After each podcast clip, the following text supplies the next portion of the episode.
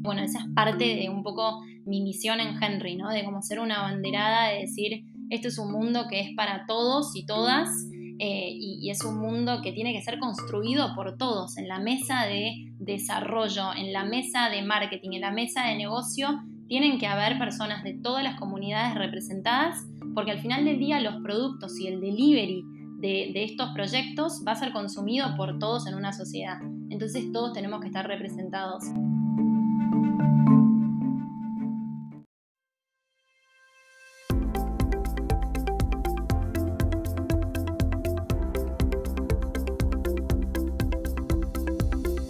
Bienvenidos a Creando LATAM, un podcast donde conversamos con emprendedores e innovadores de Latinoamérica para conocer sus historias y, a través de ellas, inspirarte a seguir tus ideas.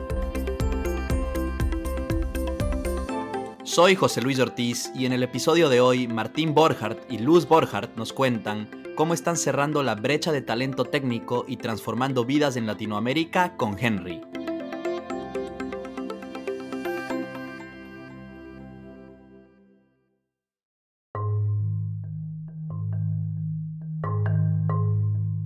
Muchos de los emprendedores y emprendedoras que han pasado por Creando LATAM han contado que su historia de emprendimiento se remonta a algo familiar.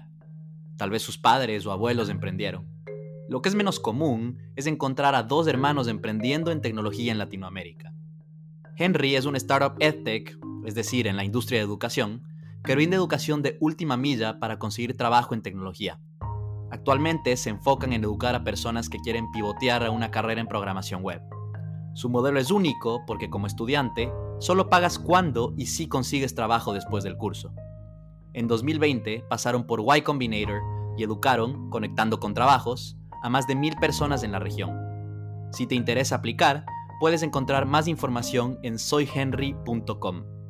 Luz y Martín conversaban sobre ideas de emprendimiento desde pequeños, en su casa, y en la universidad se dedicaron más en serio. Martín, que es el mayor, consolidó su camino emprendedor cuando fue a Silicon Valley a cursar un programa de Draper University. De regreso en Argentina, fundó la fintech Nubi, que todavía existe, y en 2019 decidió salir para enfocarse en el problema de la falta de talento de developers en Argentina y Latinoamérica. Desde inicios de 2020 están atacando este problema con Henry. Luz, por su parte, trabajó en roles de marketing en algunas empresas, incluyendo un par de años en Nubi como gerente de marketing. Después de Nubi, trabajó un año en Nubank, donde se dio cuenta de la brecha de género y la falta de representación de mujeres en tecnología. En 2020 se unió a Henry como co-founder con Martín, en parte para atacar este problema e impulsar a más mujeres a que entren en la industria. Acompáñame a conocer la historia de Luz y Martín. Luz y Martín nacieron y crecieron en Buenos Aires, en una familia donde su padre, quien tuvo una carrera en empresa, siempre les inculcó el valor del esfuerzo y el estar conscientes de que las cosas no se consiguen gratis. Ambos estudiaron en la Universidad de San Andrés, en Buenos Aires, donde Martín empezó 3 años antes que Luz. Empecé estudiando la carrera de Administración de Empresas en la Universidad de San Andrés, que es una universidad privada acá en la Argentina, en Buenos Aires. Es una universidad que la verdad me dio la oportunidad de conocer a muchos emprendedores, asistir a muchas conferencias del mundo de los negocios, y bueno, ahí fue cuando me empezó a gustar esta parte del mundo emprendedor. Lo empecé a conocer y me empecé a meter más de curioso. Obviamente era una opción para todos los estudiantes, pero no todos participaban, y bueno, después también lo bueno que tenía la universidad es que nos daba mucho tiempo libre en las vacaciones, y si a uno le iba bien y no tenía que recursar materias. Y eso lo usé yo para hacer pasantías en empresas en el exterior. Y bueno, hice 2 viajes a China, donde estuve viviendo en Hong Kong y en Shanghái para trabajar en empresas multinacionales, grandes empresas, y hacer pasantías pasando por todas las grandes áreas de estas empresas, donde aprendí muchísimo porque, bueno, primero sobre la cultura profesional de trabajo y segundo una cultura muy distinta a la del mundo occidental, ¿no? El mundo oriental. En un momento de China en pleno auge, estamos hablando del año 2009, 2008, donde la ciudad literalmente crecía en tamaño todos los días que yo abría la ventana de mi cuarto. Así que bueno, ahí aprendí un montón sobre, sobre cómo solucionar problemas de la sociedad y fue un viaje súper fructífero. Sí, total, el boom de la economía china en cuanto a PIB y en cuanto a crecimiento económico en general en esos años. Martín, tu primer trabajo ya después de graduarte de la universidad a tiempo completo fue en DirecTV, ahí en Argentina. Me imagino que una experiencia muy corporativa comparado a lo que harías después como emprendedor y a lo que has hecho. ¿Cómo fue esa primera experiencia laboral? Sí, fue una experiencia también que me sumó mucho, digamos, en cuanto a conocer lo que es la cultura corporativa, que digamos, no quiere decir que es algo que no me guste, sino que es algo que quizás no me sentía que para ese momento estaba aprendiendo mucho y yo consideraba que en ese momento lo más importante era continuar aprendiendo y bueno, es como que hice un programa de jóvenes profesionales donde nos pasaban por varias áreas y en cada área veíamos cosas muy micro y a mí me interesaba entender más el porqué de las cosas, el macro y bueno, era algo que no lo pude lograr, y en ese momento justo me salió la oportunidad de participar en un programa en Chile, donde se llama Exosphere, que lo manejaban emprendedores de Silicon Valley que estaban en Chile, para guiar y formar emprendedores, y bueno, pude aplicar y quedé seleccionado, y me fui a Chile a vivir esta experiencia, que fue un programa que duró 3 meses, y me terminé quedando 1 año y medio en Chile, en Santiago de Chile, y a partir de ahí comencé en este mundo de emprender, empecé a hacer proyectos de los cuales la mayoría fallaron o fracasaron o no llegaron a la luz, digamos, no se vieron la luz de estos proyectos, pero bueno, ahí fue cuando empecé a entender cómo funcionaba esto, digamos, de primera mano y empecé a experimentar, ¿no? Así que eso fue un poco mi experiencia. Después de ese viaje a Chile, no diste vuelta atrás al mundo corporativo, entonces. No.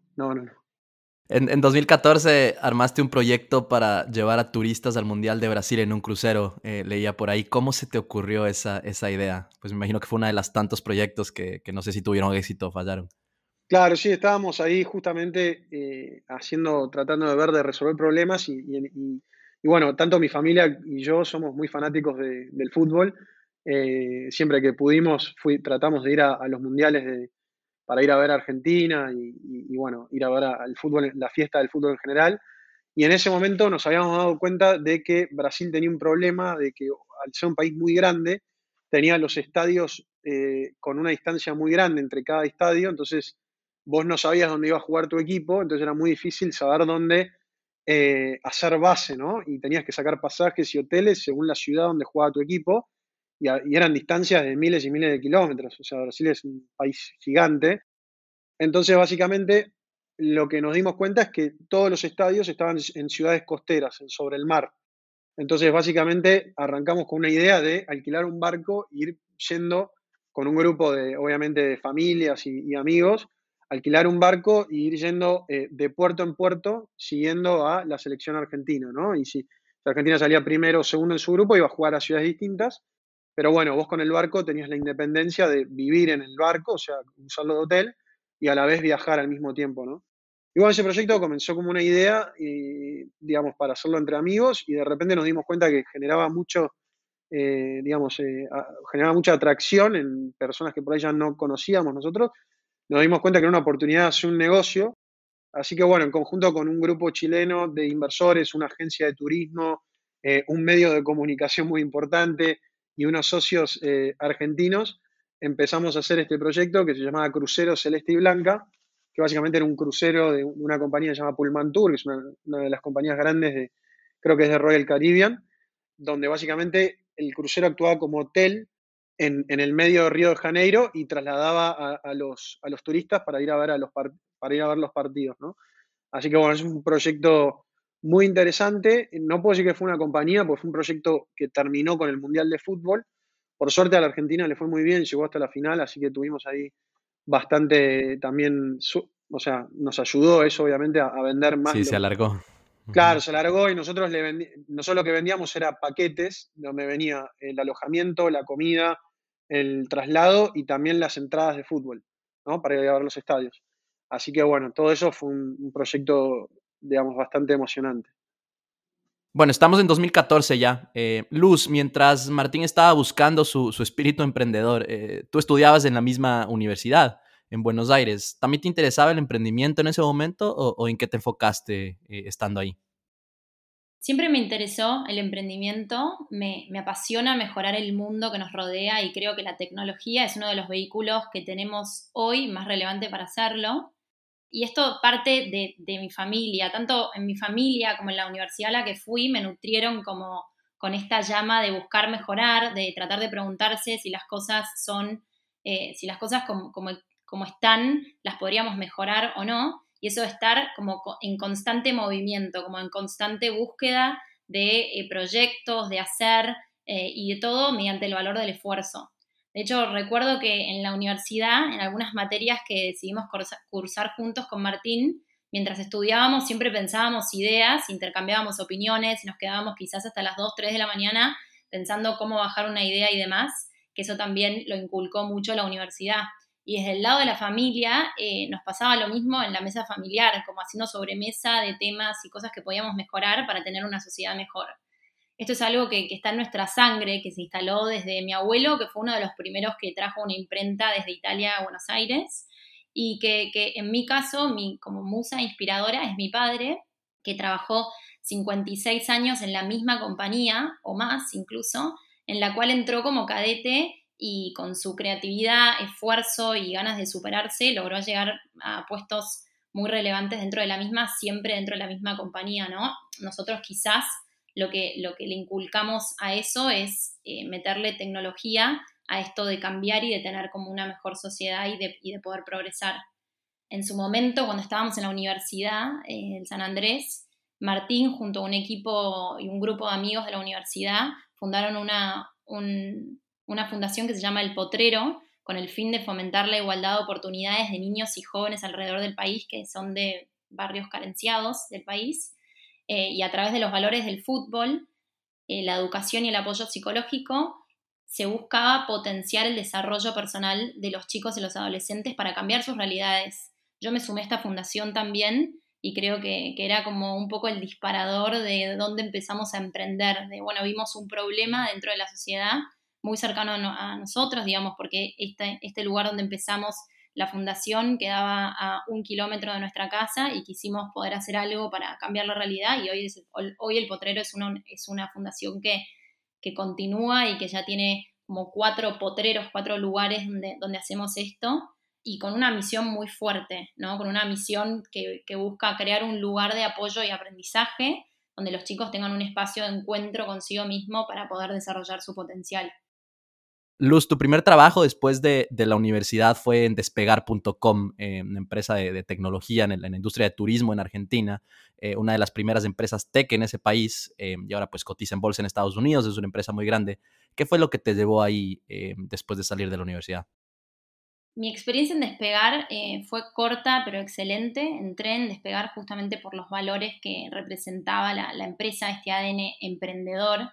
Tuve la suerte de entrar en el equipo de marketing online cuando recién iniciaba. Me acuerdo que parte de mi onboarding fue ver videos de YouTube, de personas que subían videos de YouTube y aprender proactivamente marketing digital. Y esto habla de como el tema de moverse por sí solo, de, viste, como ser como muy hands-on y de las cosas que no sabemos las aprendemos de YouTube y dónde está. Me acuerdo que en este momento el marketing digital recién arrancaba.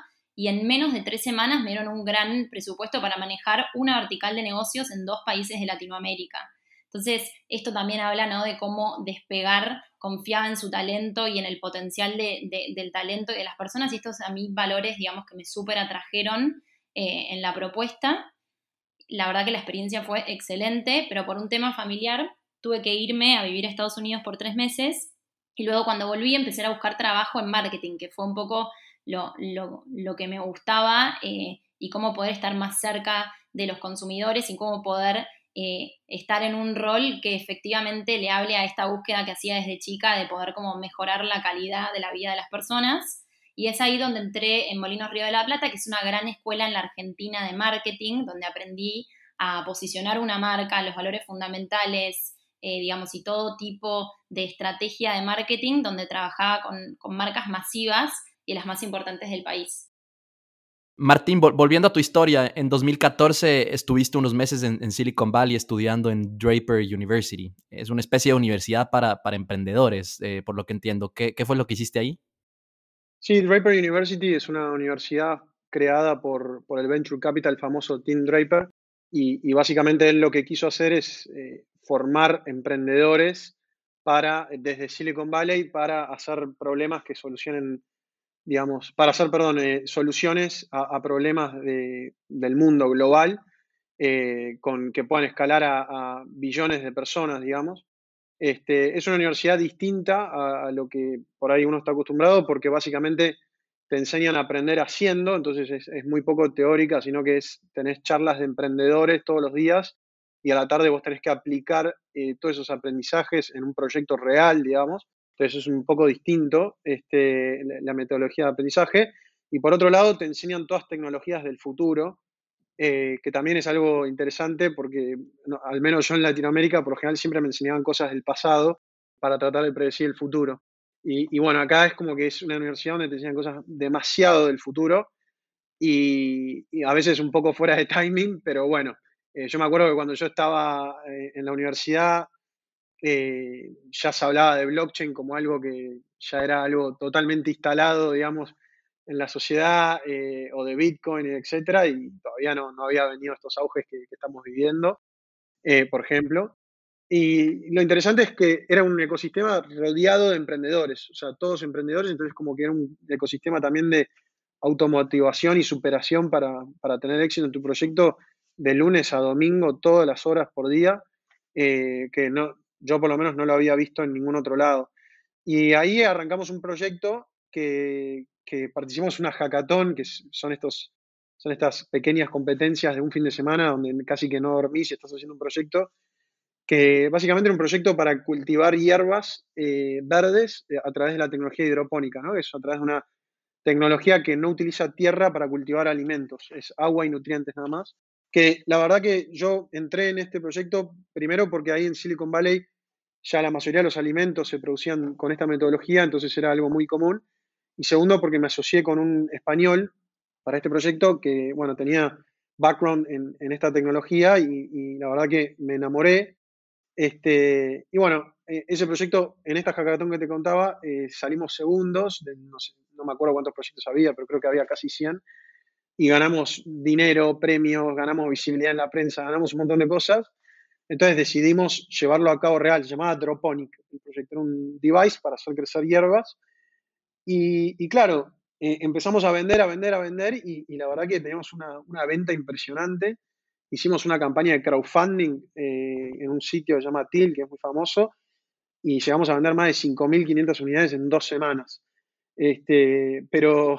El problema que teníamos es que no teníamos un working prototype. Teníamos un looking prototype, pero no un working prototype. Era muy difícil hacerlo funcionar y ninguno de nosotros tenía la experiencia científica para hacer funcionar eso en distintos climas, como por ejemplo, no era lo mismo hacerlo funcionar en Florida que en Alaska, ¿no? Para la venta, por la temperatura, por la humedad, la luminosidad, etc. Entonces ahí fuimos, ahí yo me enteré que había una persona en Uruguay, acá en Uruguay, en Sudamérica, que básicamente era una persona que sabía muchísimo de esto de hidroponía y bueno, la ayudamos a sumarse a nuestro proyecto y ahí empezamos a armar otra compañía que se llama Verde Agua, que digamos, él ya la tenía armada, pero yo me sumé a ese proyecto en conjunto con otros socios y bueno, empezamos a potenciar con un montón de tecnología, una compañía de cultivo de alimentos saludables y sustentables que hoy es una compañía que es súper exitosa. Y además tiene una rama de inclusión social muy fuerte porque de los 60 empleados que tiene casi 50 que son mujeres, ¿no? En zonas rurales donde a la mujer por general en las zonas rurales le cuesta aún más conseguir trabajo. Entonces, gracias a eso ganamos un montón de premios, por ejemplo el premio del Sistema B, de B Corp, donde generamos una empresa que tiene triple impacto, impacto de cuidado del medio ambiente, inclusión social, pero además es una empresa rentable y sustentable económicamente. Y Verde Agua todavía existe, ¿verdad? Sí, Verde Agua existe y no para de crecer. Todos los años crece aún más, inclusive ahora en la pandemia creció más que un año normal. y es el líder del mercado. Si bien Uruguay es un mercado chico, es el líder por lejos de todo el mercado en todo lo que es la producción de verdes. Verdes saludables, ¿no? Como ensaladas, lechuga, sí, todo tipo de lechuga, rúcula, albahaca, espinaca, berro, lo que vos te imagines. Buenísimo. A fines de 2015, Martín, decidiste volver a Argentina e incursionaste en fintech, en la industria fintech, con tu startup Nubi, que también todavía existe, todavía está funcionando y sé que es bastante conocida ahí en Argentina. ¿Cómo nació esa idea?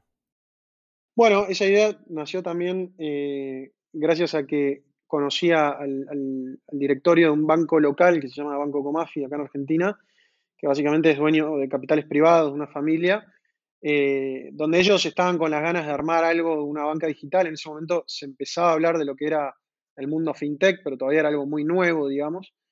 Y justamente la idea de ellos era hacerlo por fuera de lo que era la organización tradicional, por un tema de que el conflicto operativo diario no les permitía esa capacidad de innovación. Y por otro lado, necesitaban perfiles distintos, quizás como el mío, que estaban abiertos a un perfil de una persona que tenga experiencia en tecnología, pero no experiencia en finanzas. Entonces venía a armar una compañía de tecnología y no de finanzas, sino una compañía de tecnología que ofrecía servicios financieros, ¿no? Así que bueno, ahí nos asociamos y armamos esta compañía, que muy rápidamente tuvo mucho éxito porque justo en ese momento nos apalancamos también armando una alianza con PayPal, que es el medio de pago digital más grande del mundo, para traer PayPal a la Argentina, que eso trajo un montón de brand awareness, de usuarios, de volumen de procesamiento, de transacciones, etc. También en el poco tiempo logramos una alianza con TransferWise, que es un procesador de remesas, uno de los más grandes del mundo, europeo. Y hoy en día ya tenemos una alianza con Visa, que también para hacer pagos locales, no solamente pagos cross-border, sino pagos locales, donde te viene con una tarjeta o vos controlas toda tu aplicación, todas tus finanzas, ¿no? Así que bueno, esa empresa la verdad que creció rápidamente y hasta el día de hoy sigue funcionando muy bien. Te mantuviste ocupado entonces en esos años. Ya vamos a retomar la historia después de que saliste de Nubi, pero mientras tanto todo esto ocurrió entre 2014 y 2017 más o menos. Luz, volviendo acá a tu historia, en 2017 te uniste también a Nubi con Martín. ¿Viste que ya era el momento de emprender algo juntos, como lo habían conversado varias veces cuando eran niños y crecían juntos? Tal cual. Me apasionaba, me encantaba lo que Martín hacía, cómo pensaba, el grado de ejecución y de impacto directo, ¿no? Esto de llevar lo que uno piensa en su cabeza, que nace en una idea a la noche con la almohada, desde un punto A a un punto B. Y eso me apasionaba, como pensar todas las aristas que hacen que algo vaya de punto A a punto B, impulsar los proyectos y demás. Y es por eso que me sumé a Nubi en sus inicios, me sumé a Nubi para darle un giro digital también a mi carrera, para empezar a meterme también un poco más en el mundo tech, del cual había sido parte en Despegar.com, y me tocó aprender de una industria completamente nueva como fintech, y en ese momento también era súper nueva y súper relevante, y me tocó armar el equipo de marketing, donde pasamos de ser una persona a ser 6 personas, y tuvimos que, un montón de challenges, ¿no? Desde cómo comunicar un producto fintech a una población que quizás faltaba mucha educación financiera, entonces fue un desafío comunicacional espectacular, logramos posicionarnos y todo lo que conllevó la experiencia de Nubi, la verdad que fue increíble y de mucho crecimiento. Hubo mucho tema también cross área a pensar, y cuando uno es parte de un equipo fundador también como que se pone muchos sombreros al mismo tiempo, entonces pasamos por temas de producto, por temas de cultura, por temas de servicio al consumidor, así que fue una experiencia que muy, muy, muy amplia y que tocó muchas puntas al mismo tiempo, así que fue espectacular y que un poco imprime este ADN emprendedor que a mí me gustaba y que lo reflejaba claramente en el día a día de Nubi. Y obviamente mientras yo trabajaba en Nubi iba viendo como un benchmark, ¿no? De cuáles son como las empresas así de fintech, y en ese momento también estaba Nubank naciendo, o sea, y mi sueño era trabajar allí, o sea, yo la seguía Nubank muy de cerca. En ese momento Nubank estaba en Brasil únicamente, y bueno, fue ahí que, que, que en el momento en el que me enteré que había una oportunidad para mí en Nubank, decidí postularme y bueno, ahí quedé. Martín, volviendo contigo, sé que tenías algunos retos en Nubi para contratar y retener desarrolladores, ¿verdad? Sí, claro. Fue el principal problema que yo tenía, era justamente el acceso al talento. Me pasó que me costaba muchísimo, digamos, contratar y retener desarrolladores en ese momento. Particularmente en el año 2018, la Argentina tuvo una crisis macroeconómica bastante grande que originó que la moneda se devalúe casi 100% en un mes, más o menos. No me acuerdo bien, pero creo que fue en 1 o 2 meses. Y claro, la mayoría de estos desarrolladores que ya tenían ofertas de trabajo remoto para ganar en dólares para afuera, digamos, tenían ofertas en las cuales su sueldo aumentaba un 100% solamente por una devaluación de la moneda. Y bueno, ahí fue cuando casi que renunció el 30-40% del equipo de tecnología, y yo obviamente no tenía la capacidad de hacer un aumento tan grande de salario, y básicamente empecé a, digamos, a hablar con muchas personas, fundadores de startups tecnológicos, gente de recursos humanos, fundadores de academias de tecnología y todo, y me di cuenta que era un problema general, que no era un problema solamente mío, ¿no? O sea, que era, inclusive las compañías de tecnología más grandes de la región tenían este problema de falta de talento. Un tema de oferta y demanda, o sea, había mucho más demanda de empleo que personas capacitadas para cubrir esos puestos. Y bueno, ahí fue cuando básicamente renuncié a Nubi en el año 2019, en abril del 2019. En realidad ahí fue un acuerdo de salida entre ambas partes, porque básicamente yo me quise dedicar a entender y a hablar y por qué estaba ocurriendo esto, ¿no? Porque por un lado, las empresas estaban sufriendo, canibalizando, robándose los talentos entre las mismas empresas. Y por otro lado, un montón de personas que se quedaban sin trabajo y no accedían a oportunidades laborales cuando, no sé, en el caso de Argentina, en ese año en particular, habían quedado 20.000 puestos vacantes de trabajo. O sea, y con una tasa de desempleo muy alta, ¿no? Entonces, bueno, ahí fue cuando empecé a hablar con todos los actores de la industria que te contaba, y empecé a entender más de lleno cuál era el problema. ¿Qué fueron algunas de las cosas que aprendiste cuando estabas teniendo esas conversaciones? Bueno, primero y principal aprendí que el acceso a este tipo de educación era muy cara, que era solamente para un sector muy exclusivo de la sociedad, que tenía la capacidad de pago de este tipo de educación y también que contaba con el tiempo necesario para poder capacitarse, entonces eso excluía a la gran mayoría de los ciudadanos. Por otro lado, también aprendí que había muchas personas que no vivían en grandes ciudades, como por ejemplo Buenos Aires, Bogotá o Ciudad de México, y no podían acceder porque estas academias por lo general daban experiencia de educación, digamos, en persona. Entonces era muy costoso tener que trasladarse, ir a vivir. Y por último, esto es una opinión quizás más personal, la calidad de estas academias no era, digamos, eran como un cursos introductorios, hacían muy buen trabajo en lo que era un curso introductorio para interiorizarse en lo que es el mundo de la tecnología, pero no la calidad y el talento necesario como para conseguir un trabajo y tornarse productivo en una compañía de tecnología, ¿no? Entonces era otro problema que yo tenía en Nubi, que básicamente yo contrataba a una persona, la entrenaba durante 6, 7, 8 meses, que hasta ese momento no era productivo para la compañía porque era un proceso de entrenamiento interno, y una vez que la persona se tornaba productiva, a los 3, 4 meses se cambiaba de trabajo, ¿no? Por este tema de teoría de oferta y demanda. Entonces, lo que nos quisimos enfocar fue en dar una educación intensiva basada en la calidad, con 0 costo inicial, o sea que cualquiera pueda acceder porque, digamos, no tenía un costo, y 100% digital, o sea, no importa si vivías en una gran ciudad o si vivías en un pueblo, lo único que necesitabas tener era acceso a internet y una computadora, ¿no?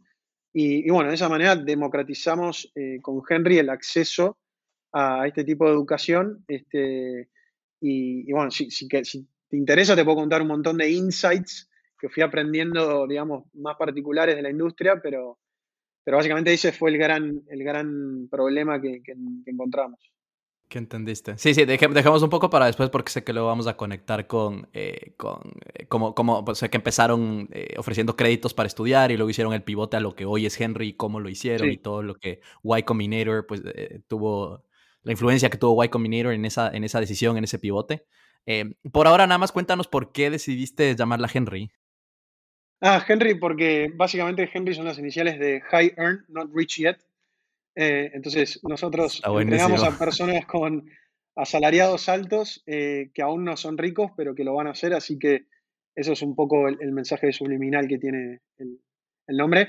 También me gustaba que sea un nombre que se pronuncie igual en inglés que en español, porque nosotros también trabajamos con muchas empresas de Estados Unidos para que contraten a nuestros graduados. Y por otro lado, me gustaba que sea una marca chica y fácil de mencionar, ¿viste? O sea, un nombre corto, digamos. Como Nubi también lo había sido en su momento, y eso genera mucho engage y es catchy para estar en el top of mind de los usuarios. Claro. Nunca me hubiera imaginado que era un acrónimo y mucho menos un acrónimo en inglés. Sí. Bueno, volvemos entonces a tu historia, Luz. Sé que después de que Martín se fue de Nubi, tú te quedaste trabajando unos meses más ahí y luego, como justo mencionaste hace un momento, saliste de Nubi para irte a Nubank. ¿Qué tal la experiencia en Nubank? Tal cual. La experiencia en Nubank fue excelente, espectacular. La verdad que una experiencia completamente punto de inflexión en mi carrera. Tanto por la cultura, el equipo, la gente, la velocidad de trabajo, la agilidad.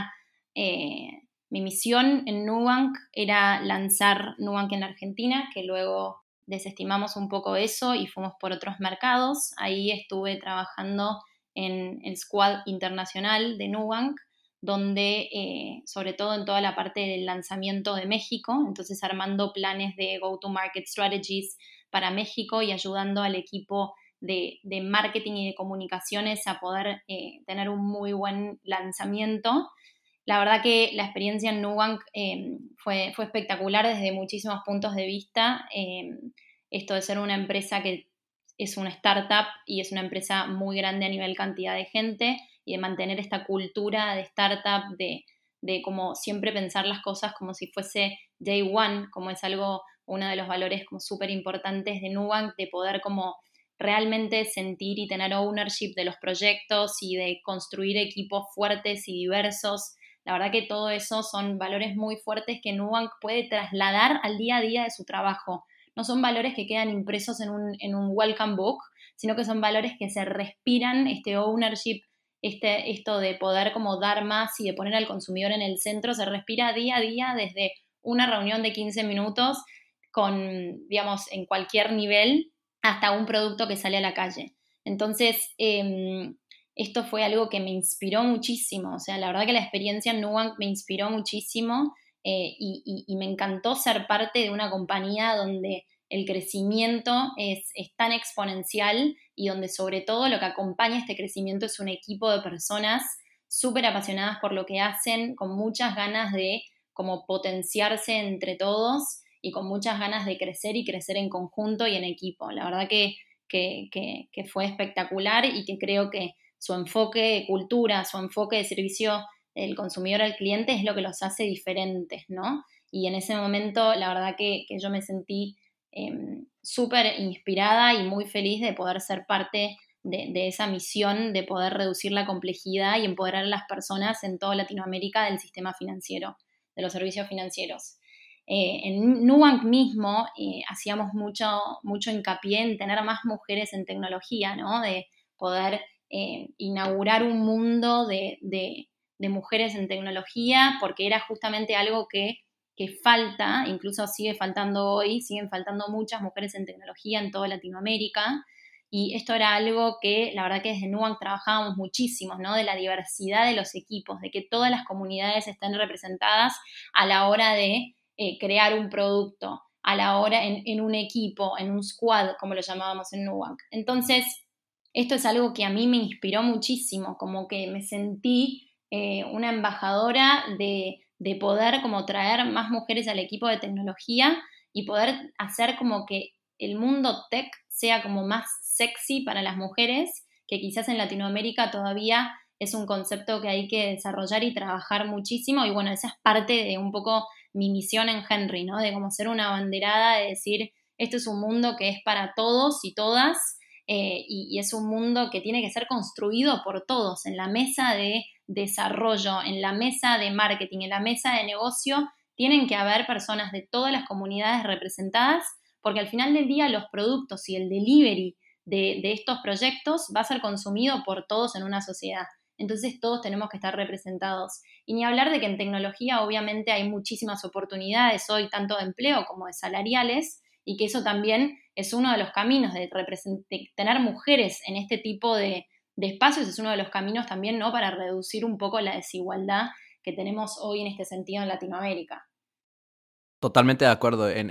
Aquí para un comentario interesante, aquí en empresa donde trabajo actualmente, un poco lo que decimos es que nuestro equipo, ¿no es cierto?, nuestro equipo de trabajo represente la diversidad de nuestros clientes, y creo que eso es muy importante en general, bueno, para cualquier empresa, pero sobre todo en tecnología, ¿no es cierto?, donde pues tus clientes probablemente son 50-50 hombres, mujeres, y de alguna manera esa diversidad de género, esa diversidad de culturas y esa diversidad de nacionalidades, etcétera, etcétera, te ayuda a crear un mejor producto en general, y pues en verdad da más oportunidades a grupos que tradicionalmente han sido un poco a veces marginados de este tipo de oportunidades. Entonces, Luz, yo sé que saliste de Nubank para Henry, ¿no es cierto?, en 2020. ¿Fue un poco esta idea de que querías impulsar a más mujeres en tecnología lo que te llevó a Henry? Primero, ¿cómo fue esa decisión de dejar Nubank? Porque sé que pues Nubank ya en ese entonces era un monstruo, pues hace un año era un monstruo, ahora es mucho más con la serie G que acaban de levantar. Y siguen creciendo aceleradamente, imagino que no fue fácil. ¿Qué fue lo que te llevó a dejar Nubank para unirte a Henry como co-founder, y cómo fue esa decisión? Fue una decisión muy difícil, probablemente de las más difíciles de mi carrera. Estaba trabajando en el lugar de mis sueños, con un gran equipo, con gran proyectos en cartera, con un roadmap de crecimiento y desarrollo de mi perfil excelente. Pero también pensé que estaba en un momento de mi vida personal para dar un salto y empezar a hacer algo propio. Aparte tenía una vocecita que se llama Martín, que quería que me sume todo el tiempo a la misión de Henry. O sea, Martín estaba haciendo research y pues ya desde ahí te estaba diciendo vente a Henry. Exactamente, sí, tal cual. Tenía esta vocecita que quería que me sume a la misión de Henry, de dar oportunidades a través de la educación a las personas. Esto de ayudar la transición a la igualdad en Latinoamérica, democratizando el acceso a la educación. Y yo, como una apasionada de la educación, como una apasionada de poder mejorar el entorno que nos rodea, una apasionada de inculcar tecnología a esa mejora del entorno, decidí sumarme a Henry e impulsar esta misión. Yo estoy convencida que la educación es uno de los grandes canales para generar más igualdad en la sociedad y tener una sociedad con más oportunidades. Y el impacto social que tiene la misión de Henry es muy motivador, es muy fuerte. Tenemos ejemplos en Henry que traducen este impacto directo en nuestros Henrys, como nosotros los llamamos a las personas a los estudiantes de Henry, como por ejemplo una persona que vivía en el interior del país, que trabajaba de Rappi, de rapitendero, y que empezó a estudiar Henry y ahora está trabajando para una startup en México de dos ex Tesla que están creando un proyecto súper innovador. Y obviamente está ganando en dólares, que eso para un país como la Argentina representa muchísimo. Entonces tenemos como ejemplos de cambios muy fuertes. También ejemplos, por ejemplo, de una mujer, Florencia, que tiene 40 años, que decidió reinvertir su carrera, dejar su emprendimiento de collares que tenía y empezar a trabajar en una de las startups como más hot del momento en Argentina, como Sirena. Entonces estos son cambios también súper que generan mucho impacto, ¿no?, en la oportunidad y en la sociedad. Y después tenemos ejemplos, por ejemplo, de Sofía, que es una chica que había estudiado producción de audiovisual, que había trabajado en una gran empresa multinacional y decidió volcarse al mundo de la programación porque justamente vio toda la oportunidad que había alrededor del mundo de la programación, vino a estudiar Henry con nosotros y hoy por hoy está trabajando para una startup en Israel, ¿no? Esto también introduce todo lo que es el trabajo remoto, que también es algo que bueno, hoy llegó para quedarse pero obviamente esto hace a que se generen este tipo de oportunidades en personas que viven en Latinoamérica y de esas formas que todos tengan la oportunidad de poder desarrollarse, y eso es un poco el tema de la misión de Henry, democratizar el acceso a la educación para potenciar lo que es el potencial de cada uno.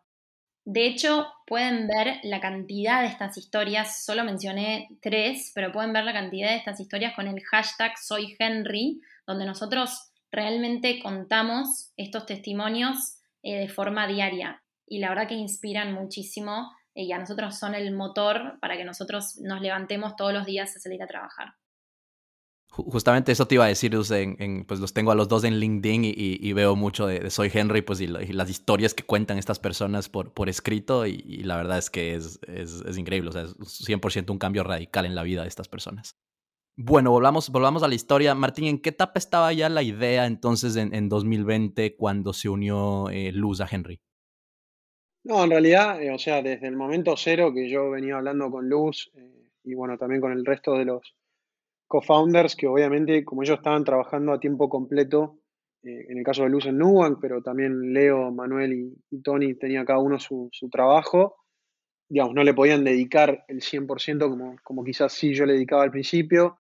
Después al poco tiempo se unió Tony ya a dedicarse full time, al poco tiempo Manu, después vino Luz y bueno, después finalmente se unió Leo.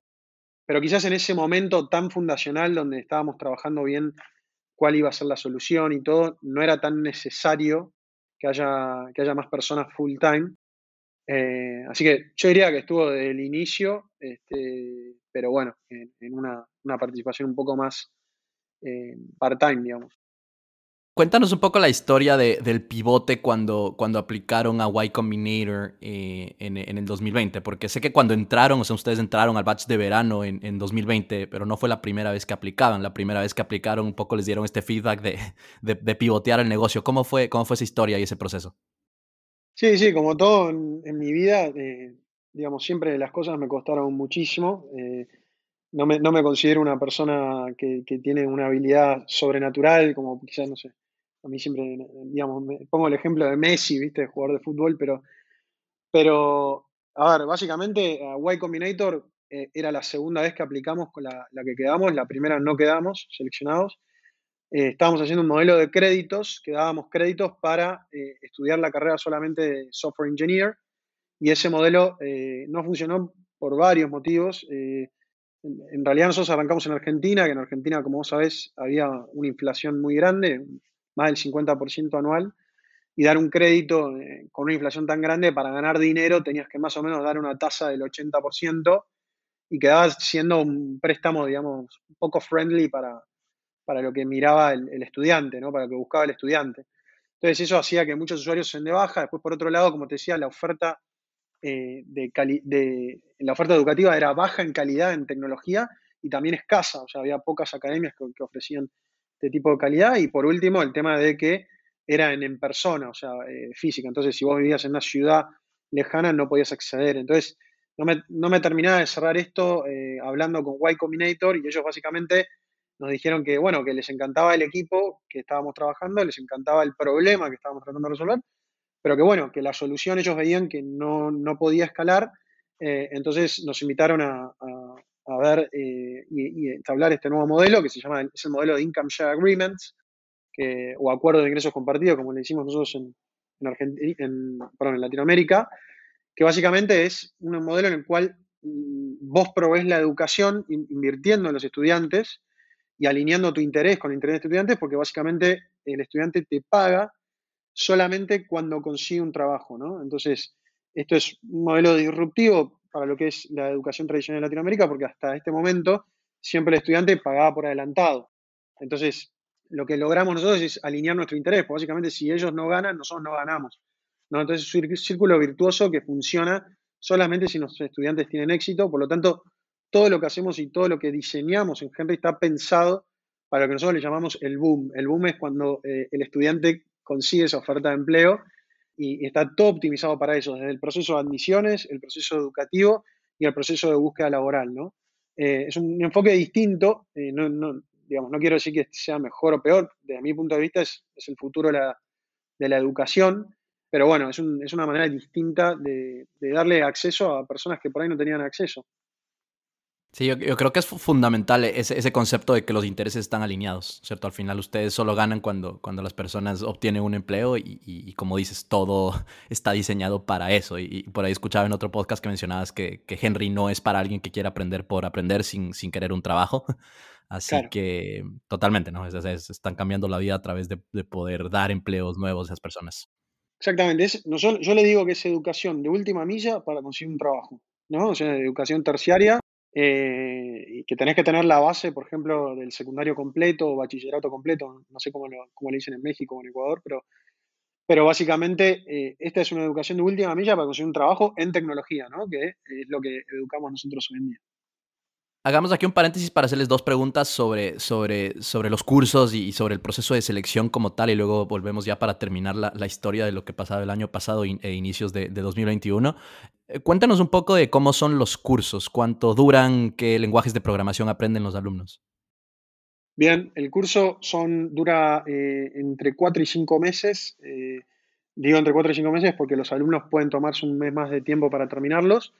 Tienen hasta 2 oportunidades para recursar o reprobar los exámenes, que nosotros les hacemos Coding Challenge, se los hacemos cada 2 semanas más o menos en promedio, que sí o sí lo tienen que aprobar para continuar en la carrera, porque hacemos una metodología que se llama Mastery Based, que básicamente quiere decir que el que se gradúa tiene los conocimientos técnicos para tener éxito en una entrevista técnica de un trabajo y para tener éxito en su primer trabajo de consigo, ¿no?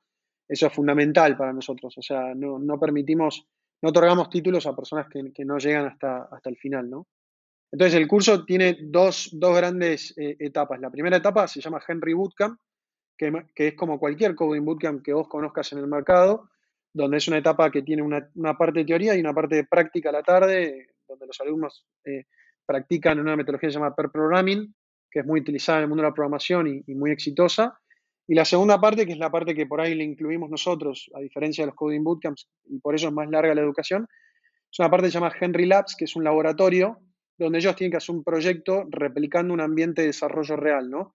Entonces ahí trabajan en equipo con perfiles más de backend, perfiles de frontend, tienen que conectar un backend con frontend, tienen que armar una base de datos, tienen que deployar código real, hacer un proyecto real, trabajando con metodologías ágiles, como por ejemplo utilizamos la metodología Scrum. Y nosotros de nuestro lado ponemos un technical leader también para que los vaya guiando con claros requerimientos técnicos. Y bueno, eso hace que nuestros graduados se reciban con experiencia real, que eso es lo que importa, porque el empleador lo que busca es la experiencia de estas personas y la capacidad de resolver problemas.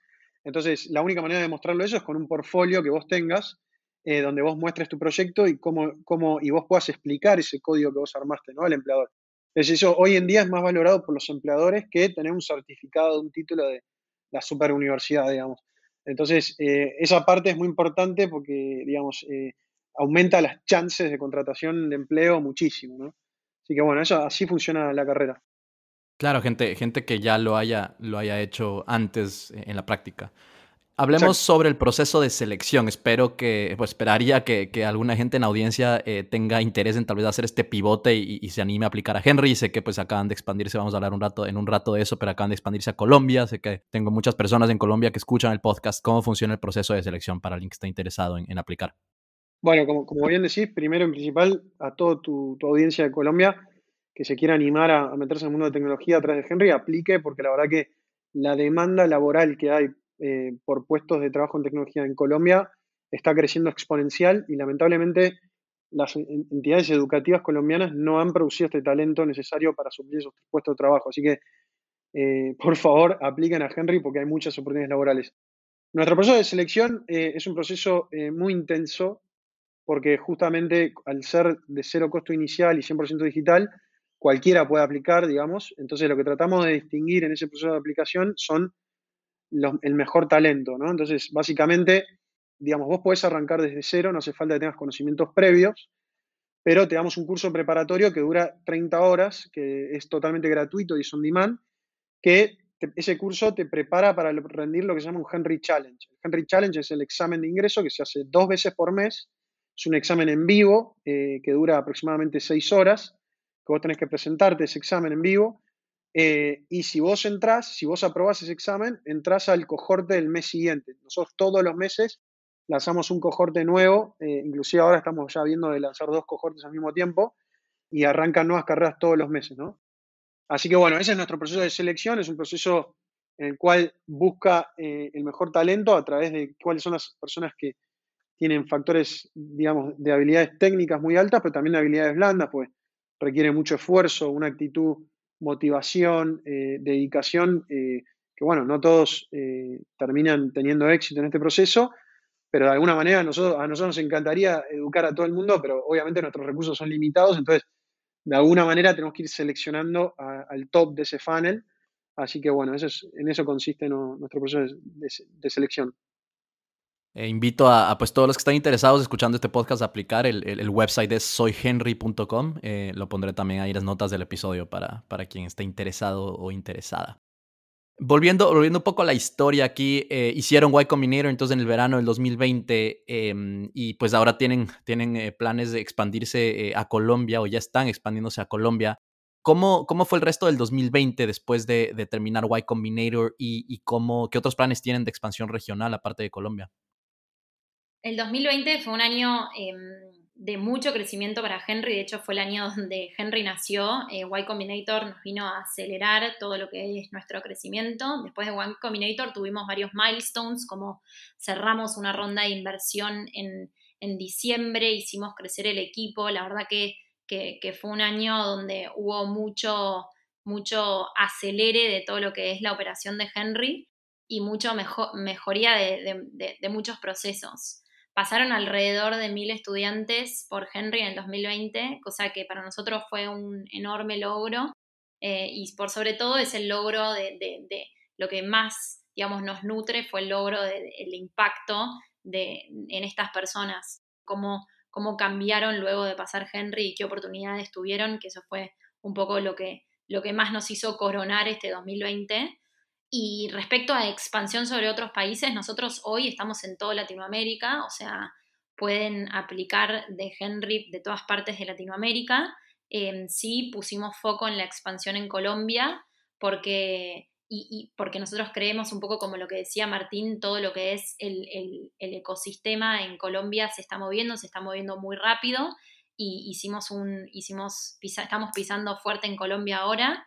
Y para el 2021 básicamente es los planes son seguir creciendo, seguir expandiéndonos, seguir creciendo el equipo, cada vez más, darle más oportunidades, poder invertir en más personas y darle más oportunidades a las personas a través de la educación para seguir continuando y cumpliendo con nuestra misión de hacer una sociedad en Latinoamérica más igual.